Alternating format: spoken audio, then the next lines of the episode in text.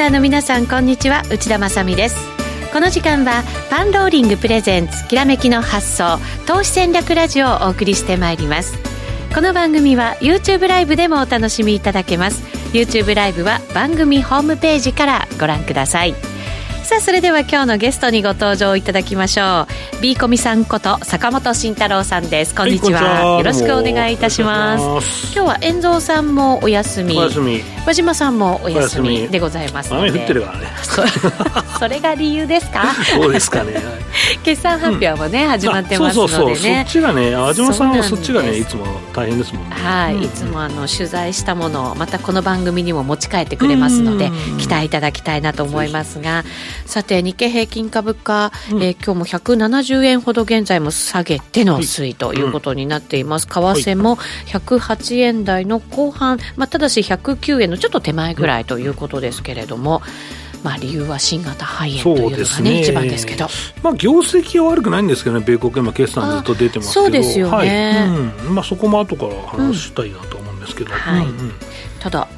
ダウが5日続落してますので、はい、これ、本当に久しぶりのなんかこんな5日続落なんで、まあ、幅もね、もね昨日出たって感じなんですけど、そうですね、でも時間外ではもうプラスですけどね、150ドルぐらいかな、はい、昨日の日から、はい、そうすると、じゃあ、一旦ちょっと落ち着く株価の方は、というふうにも考えられるわけですね、ね、まあ、それ見越してか分からないんですけど、うん、日本は結構、個別株強かったりしますから。そうですか、はい。うん昨日なんかはねずいぶん下げて9割以上の銘柄が下落でしたからちょっと心配もしましたけどじゃあ、はい、強いもの弱いもの、うん、そのあたりもこの後のコーナーで、はい、はい、伺っていきたいと思います。それでは番組進めていきましょう。このコーナーは投資専門出版社として投資戦略フェアを主催するパンローリングの提供でお送りします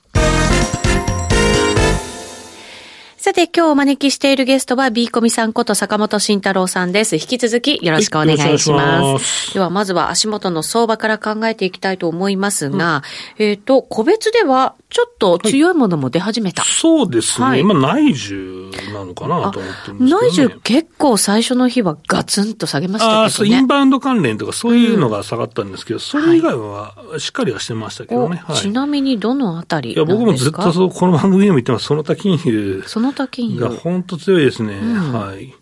まあ、みんな多分過払い金の返還がいっぱいだろうと、そろそろまあ減るだろうというところで物色してるんですけど、はい、まあまあこれはもうみんな知ってるでしょうという、そのまあ裁判、うん、裁判所行っても今日の裁判が並んでるんですけど、はい、まあ過払い金の返還の部分がかなり少なくなってますから、うん、まあそれは減ってるよねっていうところで、まあ3割ずつぐらい、まあ、直近は減ってるっていう話ではあるんですけどね。そうなんですね。はい、テレビ CM はバンバンまだね、なんかね。いや、テレビ CM はね、違う、テレビ CM は最近は肝炎の方に移ってきてるんですよ。そうでしょ？そうそうそうそう。ですね、確かに。そその辺もまあポイントなんですよ。最近のトレンドというか。うん。うん。そうすると、じゃあ、その他金融もまあ今結構強くなってますけど、そのあたりはちょっとこう織り込みつつある感じではあるんですかね。だと思うんですけど、はい、まあ、今日、まあ、今、米国がまあ、結局時間外で上がってるんで、期待して買った人が剥がれちゃうと、いや、結構やばいんじゃないかなっていう気はしますけどね。そろそろ一旦は落ち着くんじゃないかという期待感から仕込んだ人たちが上がらなかった場合は、やっぱり投げになりますから、そうすると投げが投げになってっていうことにもなりかねないという感じですね。ただやっぱり読みづらいですよね。理由が理由ですから。そうなんですよ。でも、ただ、まあ、これってじゃあ何見たらいいのっていう話になるんですけど、うんはい、うんまあ一つはだから2002年、3年の時の、まあ SARS との、まあ比較ですよね。で、まああれを見ると、まあ弱気の人は、その、だらだら下がったよと。うん、2002年のまあ、冬途中からだらだら下がったよという話。はい、冬ぐらいから、はい。まあ、そりゃそうだよねって、僕ら相場経験者としては、そりゃそうだよねっていう、あの頃銀行むちゃくちゃで、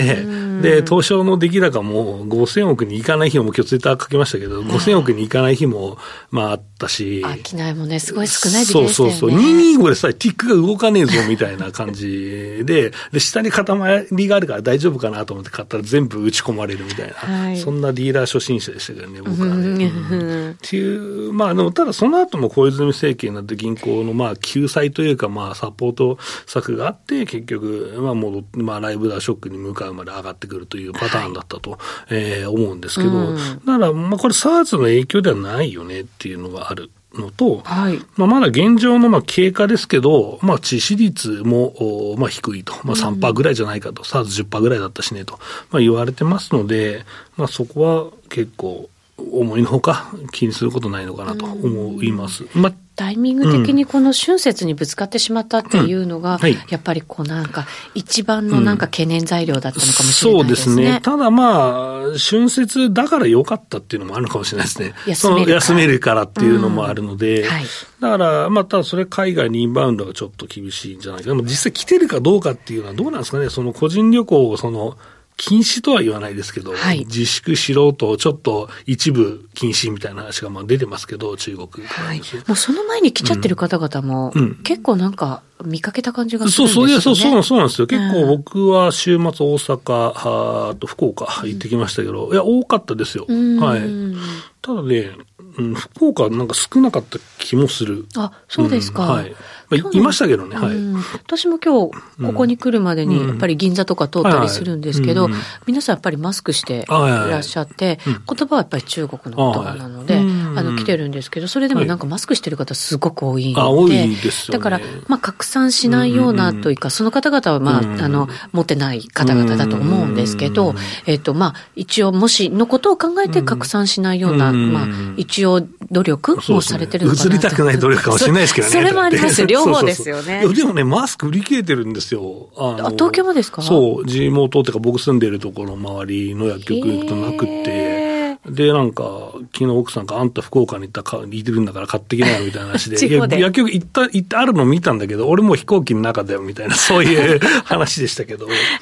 いやでもね、うん。なんか中国の方がまとめ買いして帰るっていう、なんか、だ。からない。の、らしいですよ。だからこの前もあの、ちょっと全然違う局の番組を見ていたら、そしたら15万円分ぐらいマスクを買って帰るとか。そんな。じゃあ案外インバウンドって、そんなにやドラッグストア落ち込まないんじゃないかみたいな話は すごくありますよね。商品的には偏ってるかもしれないですけどね。そんな報道をしてましたから、うん、だから、なんか、あの、中国の本土の方だともう何百円もするんですって。うん、あ1個1000円とかそうそうそう、すごい。緊張値上げすぎだろうみたいな話はありましたけどね。うんだから、でもホテルなんかはやっぱりなかなかもうキャンセルが何千人規模で出て、来てました。来てるらしいですよ。だからやっぱりその辺はちょっと厳しさもありますよね。うそうですね。ねそっか、ホテル空いてるから見に行きゃいいのか、今。そうですね。はい。うん。だから、まあ、期待して準備してた分っていうのが、なかなかやっぱりね、ちょっとこう大変なのかなと思ったりもしますけどね。確かに。確かに。うんそうね。まあ、インバウンド需要はやっぱ剥がれるかなとは思いますけどね。そうですね。これ、だから偏りが出る可能性ありますよね。うん、そう。まあ、あとは潜伏期間がやっぱあるみたいなので、随分長いと。うん、なんか10日みたいな話になってますけど、ね、言ってる人いますけど、ね、とかね。コメントにも書いてますね、はい、10、10ってね。ああ、そうですか。わかんないって話で、実は僕とうちもかかってるかもしれないよっていう話ですよね。それね、本当そうなんです。その危険性はないとは言えないですからね、本当ね。でも最近私もだからマスク必ずして、うん、家で買いだめしてあるんで、私も。薬があればいいですかいろいろ調べてるみたいですけどね。まあ、HIV の薬を飲めばとかいう話が、まあ、報道出てましたけどね。はい、私もちらっと聞きましたね、それ。まあ、いろいろそういうのがあるものでね、その、退治できれば、はい、まあ、死ぬ、亡くなる方も、ね、減る、減るかなとは思うんですけど。そうですね。うん、だから、この先がちょっとでも見えてくるとすれば、うん、少しずつ相場も落ち着いてっていうことにね。まあ、ここは実際事実を追っていくしかないんですけど、悲観が行き過ぎてるときはやっぱり買いなのかなっていう気はしますけどね。あの、やっぱりここまで相場が上がってきた、うん、あとなると、うん、やっぱりそういうな極端な相場になりがちですよね、うん、なんかこう、期待もすごくいいところまで織り込んじゃうし、うん、悪いものもすごい悪いところまで織り込んじゃうしっていう感じになる時も結構ありませんか、ありますね。だからそこは、なんだろうな、まあ、僕はよく個人投資家のそのパターン、その構造パターンとかをまあ見ますけど、まあ、この前のイランのね、年始の話でも、第三次世界大戦始まるとか、いや、そりゃねえだろ、みたいな、懸念しすぎだろうとか。いや、でもあの時そんな話ね、ね普通にしましたよね。あと、ブレグジットの時も、あの、イギリスの銀行潰れちゃうとか言ったけど、いや、ブレグジットになったから銀行は潰れないだろうっていうのもまああったり。でもね、実際に企業なんかが他に拠点移したりすると、やっぱりちょっと心配になったりもね。すぐは潰れないじし、企業もまあ潰れないでしょうっていう話なので。はい、まあそうならないようにこれから動くわけですけどね。そうなんですよ。だそういうやっぱり皆さんのその発言とかは注目してますよ。やっぱ温度感というか。うんこれでもどうなんでしょうね、やっぱりその先が見えてこないと、一旦下げ止まったところで、うん、やっぱり元の相場に戻るなんていうのは、ちょっと考えにくい、ね、うんそこなんですけど、今ちょっとね、僕はまあ、この相場高すぎますねっていう話はまあずっとしていて、米国特に、で日本も。はい、で、そのまあ、本丸が、まあ、業績は伸びてないのに、うん、えー、実際のところ、なんでね、えー、その株価がここまで供与されてるのかという話があって、はい、あのあ辻さんどう思う 辻さんが紙持ってきてください。はい、はい、で、えっと、すみません、話は途中で終わったんですけど、はい、YouTube の方見見えたかなと思うんですけどね。うん、はい、えっと、まあ、そこでですね、えー、まあ、うん、行き過ぎてるのは、やっぱり日本株は年末パフォーマンスすごい良かったんですけど。はい、良かったですね。はい。で、まあそこがですね、えー、まあ、年末のパフォーマンスの良さはやっぱり需給だったんですよ。うん、先物と現物を外国人投資家が買いまくってたので、はい、うん、で、それで一応まあ見えてる中で4週、まあ1日しかない週もありましたけど、4週連続で先物が売り越しになってるんですね。まあ、それ見ると、いや、ひょっとしたら買い越しが、外国人の買いが止まっちゃったのかなというのが見えていて、うん、まあ、そこが弱いなと。米国が、まあ、上がっている中、為替も結構いいところまでいって、えー、まあ、日本株2万円勢を勢いよく抜けれなかったというところにつながってんのかなと思ってるんですよ。だからその今まで支えてきたその一つのサポートが、まあ、なくなってるかもしれないなと。いうのをですね、えー、感じてるんですね。まあ、また木曜日に出ますけどね。はい、はい、あの、先物の部分。はい。ただし、ここのね、うん、あの、下支えってものすごく大きいわけじゃないですか。と、うん、いうか、まあ、上値をね、あの、ぐっと引き上げてくれるというか、ところなので、ここを失ったとすると、やっぱりちょっとこう、まあ、糸の切れたタコみたいな感じの、ね、はい。で、まあ、業績も良くないですかね。そうですよね。そもそもこの、まあ、去年の年末、がーっと外国人が買ってきたっていうところも、なんか急に切り替わった感じがあって、そこもちょっとなんか私にはよく分からず、はい、そうですね、そこはでもやっぱ米中貿易摩擦なんですよ、まあ今日これ、資料持ってきてないですけど、まあ、米中貿易摩擦の、まあ、えー、悪化というか、まあ、マインドの悪化、まあ、過激化してくると、はい、えー、先物売り越しがたまるし、うん、まあ、なんとかなんじゃないっていうと、結構元に戻ると。だから、去年の1月からリバウンド相場あったじゃないですか。で、そこからゴールデンウィーク前まで、あ、違う違う、と途中までか、はい、は、まあ、米中貿易の摩擦なんとかなるだろうみたいな話をね、皆さんしてたんですけど、まあ、あの、最最後の方で第4弾みたいな話に、まあ、繋がってきて、で、それでまた先物売られたんですけど、また年末にかけてなんとかなるだろうみたいになって、まあ、一段は今一旦の合意という形にはなったので、まあ、先物は買い戻されましたっていうと、ぴったりニュースフローと先物の売り越し、買い越しが合うんですよね。なるほど。だから、外国人投資家の、まあ、動きっていうのはそこなんだなと。で、ただこれもいいとこまで買い戻せたかなと思っていて。これ結局そういうことなんでしょうね。うん、4週連続乗り越して、うん、もちろんいろんな材料が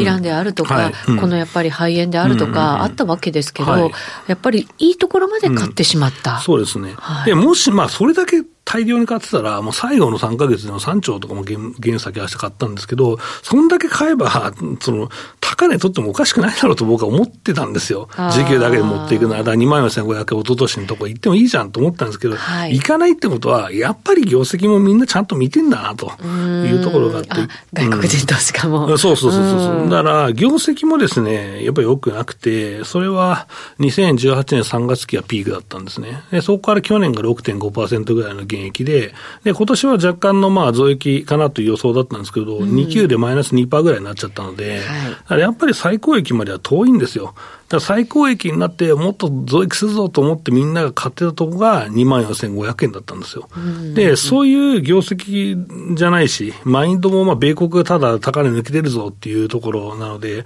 まあ、それだけで実際高値を奪還できるかっていうと難しいよねと、まあいう話があって、僕は、まあ、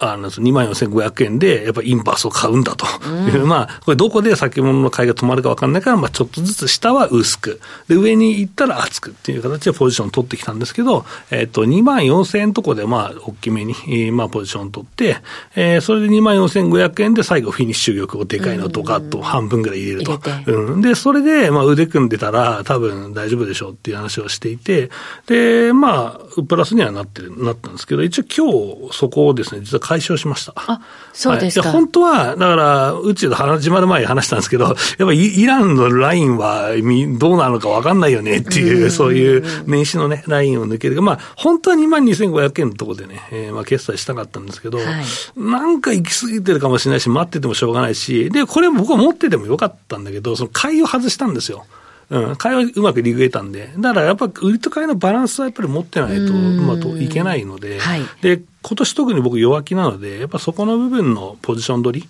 は、あうまくしたいなと。だからたくさん買いを持つときは、売りもしっかり持ってっていう形で、うん、まあ乗り切っていきたいなと思ってるんで、そこをまあ買いを大きく落としてしまったというところで、まあ売りをですね、えー、一緒に決済したと。まあ当然リグ得たのでよかったねという話には、うん、はい、なるんですけど、まあ買いも売りもリグ得ましたという、まあそういう話して。羨ましいですけどね。ありがとうございますと。そうすると、まあ日本も決算発表が始まっていて、はい、えー、これから続々出てくると思うんですけれど、うんはい、まあ良くないよねというのがもしかしたら全般的な感想になる可能性がありますので、改めてちょっとその業績を見て、えー、上値重たくなる、もしくは調整に入るっていうことも考えておかなきゃいけない。そこはね、どうなんですか？案外もう織り込まれてる気がするんですよね、えー、今期については。今期については、はい。はい。うん、そこはやっぱり、その2級の決算が出る前に、やっぱ外国人投資家のその現物売りがものすごい、まあ先物売りですが、現物もかなり、まあ現物2、3年前からずっと売り越しなんですけど、まあかなり売り越しになって、で、今期、まあ増益だったのが減益っていうのが、は、が分かったら、うん、まあ相場そんな、まあ、ネガティブな反応しなかったですね。だから、あ、そうかと思って、ある程度ポジションニュートラルに戻す動きがあったんですよ。だから結構悲観していて、今、実際、まあ、その、まあ、日経ベースで見るのか、指標ベースで見るのか、ソフトバンクの値が違うんであれなんですけど、まあ、僕のでは2%なんですけど、はい、まあ、日経ベースではもうちょっといってますし、一応今期は5%ぐらいの減益になるんじゃないかなっていうのが、まあ、全体的なあ予想なので、まあ、まだ、その、まあ、僕のに計算の2%だと、下方修正しても、あ、そうぐらいで終われるので、なるほど。だから業績を超ネガティブに見るっていうことは、多分、反応としてはないかなと。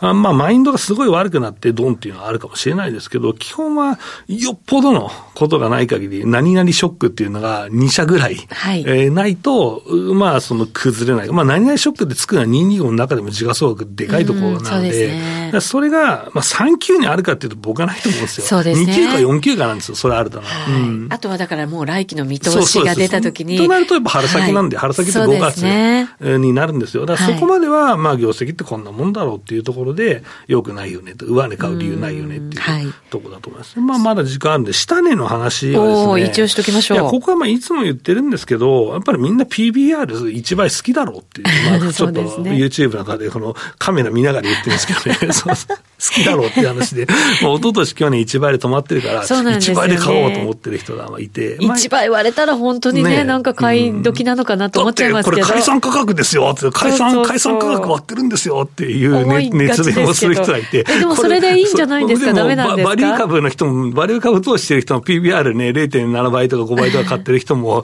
あの、よく言う話なんですけど、はい、まあでも、目安ではあるよね。うん、うん、そうなんですよ。結構な目安だと思ってて、うん、目安でもあって、皆さんあと過去に過去と比べるのが結構好きじゃないですか。はい。うん、だから、まあ、今回も、いや、SARS の時はさ、みたいな話をして、で、僕もまあ、その SARS の時はな、みたいな話をすると、いや、おっさんがなんか言っとるみたいな話になるんですけど、まあ、でもこの仕事してるのは、過去の経験は結構大事だと思うんですけど、そうですね。まあ、だし、でも、実際その過去の経験を知らない人も、なんか2タイプいて、うん、で、過去の経験をありがたいと感じる人と、またおっさんがさ、みたいな人がいるわけですけど、昔話しちゃってさ。昔話しちゃってさ、っていう人がいるんです。そ未来の話をしろ過去の話じゃなくてっていうせっかちな人もいるんですけど。過去から未来を読み解くっていうね、意味ではね。そうそういう意味で僕らこう活動しているんですけど、はい、そこが価値かと思って、まあ、でも、この業界ね、あの、某先生とか僕の30個ぐらい上で、あの、もっと前から相場を見とるよっていう人もいらっしゃるので、まあ、だからその過去のね、話を参考にするっていうのはいいし、僕もまあ参考にさせてもらったり、過去の文献見たりもするんですけど、はい、やっぱ過去は大事だとは思いますけどね。うん、歴史に学ぶ、過去に学ぶね、そうですよね。そうなんですよ。はい。なんか、目処にもなりますよね。そうそうそう。まあ、これぐらいで、相場一旦底打ちしてとかっていう。でまあ、みんなが好きな過去の話をすると、はい、まあ、あの、リーマンショックとね、うん、えー、東日本大震災の時は、この PBR がね、0.8倍までいったんですよ。0.8。これが最低。はい。で、まあ、その時の EPS は、予想部分は一瞬マイナスで潜るかみたいなところまで来た、今1500円以上あるんだけど、はい、だからそういうボロボロの時でさえ、収益がほぼ出てない時でさえ、0.8倍がネットになってるんですよ。そうですね。はい。で、そう考えると、1倍割れるのはおかしいだろうと。異常値だろうと。うん、だってもう、だって EPS かなり出てんだから、うん、で、ROE だって、まあまあ、昔、まあ、欧米に比べて低いが高いわけだから、じゃあさ、なんでこんな安いのってなるわけだから、でもただあんまり上値がないから、下値で買いたいよと。安いところで。そう。で、そうしないと幅が出ないから、だからみんな引きつけてるんですよ。だから皆さんの証券口座に入ってるね、その MRF、MMF の、まあ、まあ、あの、推移があるんですけど、最近積み上がってんですよね。だこの相場でリグって待ってんですよ、みんな。あなるほど、うん。だからやっぱり上値の幅がないときは、下に拾いたいなっていうのが心情だし、そ、ね,、の高いところで掴んで、このまま相場が終わってしまった場合は、2万4000円で買った人が取り残された場合って、もうずっともう放置するしかないし、一番嫌なんですよね、うん、高値掴みって。だ信用だったら切るしかないし、うん、現物だったらもう配当をもらう曲かな、これ、みたいになっちゃうわけじゃないですか。うん、はい、うん、だから、そこはね、まあ、見極めるっていうのが、まあ、皆さん賢明な投資家だと思ってるんで、そうかなと。で、それが、えっと、4月になると、はい。えー、PB、まあ、あの、あれですよ、一株利益を計算するですね、はい、えー、PBR がですね、えー、今期末になるので、うん、21年3月期になるんですね。はい、そうすると、まあ、700円から1000円は切り上がるんですよ。となると、次、4月以降は PBR1 倍は2万1000円と。はい。おなんか近づくんじゃねえのみたいな感じになってきて、だから日本株っていうのはそう今の状況がもうへもうものすごい変わらない限り、まあ、突っ込んだら買いで、上値はないけども上がったら売りでっていう超つまんない相場が続くっていう形なんですよ。どんどん下がっていくっていう見通しは僕はないです。弱気だけど。ただ上値が重いですよと。だから利幅もなかなかね、取れないから、ちゃんとやっぱり、いいところで買わないとダメだと。で、どんどん上がっていくっていう、もう妄想は捨てましょうっていうのが大事。そう弱気の中でも、だから、だから、個別銘柄の話もするし、だからまあ内需かなとかね、個別の話もするし、それは本当にどんどん下がっていくんだったら、その今週の坂本さん銘柄ないですか？ないよと寝とけと言うんですけど、それでもやっぱり、まあヘッジをかけながらとか、それとか、その中の個別化のパフォーマンスでいいのを探しますっていうので、まあしのげる相場ではあると思うので、なるほど、はい、うん。だからそこは、まあうまくね、えー、立ち回ってほしいだと。まあダメなのは高値で買ってしまうと。そうですね、うん。いうところだと思いますよ。こういう相場の時は、こういう相場に即したやり方があるっていうことですよね。ねはい、はい。それをしっかり実践していかなきゃいけない時なんだと。はい。まあ、結構ね。今日はなんか、なんだろうね、こういうポジションの話をすると、なんかリアリティがあっていいね、なんかね。いいまあ、うちも投資家でもあるしね、そう、たまにはこういう話もいいなと。うん、で、後半はね、あの、YouTube タイムはね、あれですよ、皆さんのコメントを読むという。そうですね、来てますか？パターン。あ、来てる来てる。そこは僕が読みますね。ありがとうございます。で、あとは、パンさんの番組なんで、あれですね、この投資戦略フェアがね、近づいてきてるんですよ。ちょっとね、話をねはい、お知らせ入れときましょうか。3月7日土曜日に開催されます、投資戦略フェアエキスポ2020 2020です。現在ですね、先行予約が受付中となっています。えー、ビーコミさんも出ますし、あと、石原淳さん、小次郎講師さんといった人気講師に加えまして、うん、10万が100万になる株の本当の探し方の、うん、著者のスポさん。お、スポさん。スポさん、ラジオ日経この前出てもらいました。そうなんですね、はい、スポさんもじゃあ投資家でいらっしゃって、株のね。で、あとは、アメリカ株、米国株投資でおなじみのタパゾウさん。タパゾウさんめっちゃいい人ですあ、そうなんですね。えー、そして、うん、えー、投資家メンタリスト、サイさん。ああ、サイさんもね、僕はお会いしたことないんですけど。あ、そうなんですね。はい、でもよく皆さんご存知です、ね、YouTube もやってますよね、確かね。そうですか。はいえっ、ー、と、今回、そのサイさんは初めて登壇される、うん、スポーさんもタパゾウさんもそうかな、うん、初めて登壇される有名投資家ということなので。えー、だいぶ、なんか新しい人がいていいですね。そうですね。で、なんか僕、あの、パンさんに、あの、この前、あの、資産運用エキスポがあって、で、そこに出ている講師は出れないですかとか言って、そんなことはないですよ、みたいな話ですけど、いや、ビーコミさん出たら、あの、俺使わなかったよ、みたいな話して、マジかみたいな。僕だけですかみたいな話でちょっとドキドキしちゃったんですけど。ライバル関係にあるんですか、いや、それは知らない。でしょうか、ね、それは知らないけど、そうそうそう。僕はあの、パンさん命ですよっていう話なんですけどね。はい、で、まあ、そこで、うん、えっ、と、実際どうだ？新しい人の、あと、あいあいあいつがいたって言いたらよくない？えっ、とね、マネーヘッタちゃんがいるでしょ、多分。はい、そうなんです、ね、これ僕一応、あの、あんまり僕の蘇生を話さないでくださいって言うんですけど、一応知り合い、長い知り合いではあるんですけど、はい、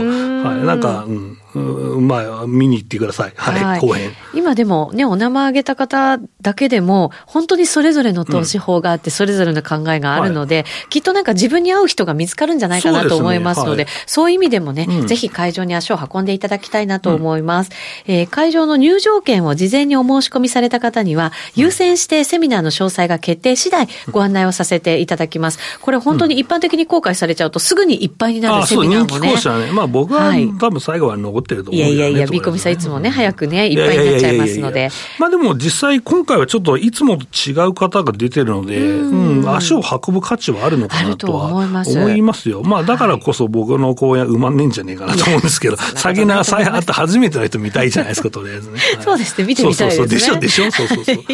はい。番組ホームページからご応募いただくことができますので、うん、まずは番組ホームページご覧いただきたいと思います。また本日ですね、20時からパンローリングチャンネルにて、西村隆育さんによる、西村隆育さんのマルチチャート入門の入門オンラインセミナー特別ライブ配信が行われます。システムトレードに興味がある方や、マルチチャートは何？とは何という方にも分かりやすく解説いただくということなので、ぜひ皆様ご視聴いただきたいなというふうに思います。もう一つ、ビーコミさんといえば、月例講義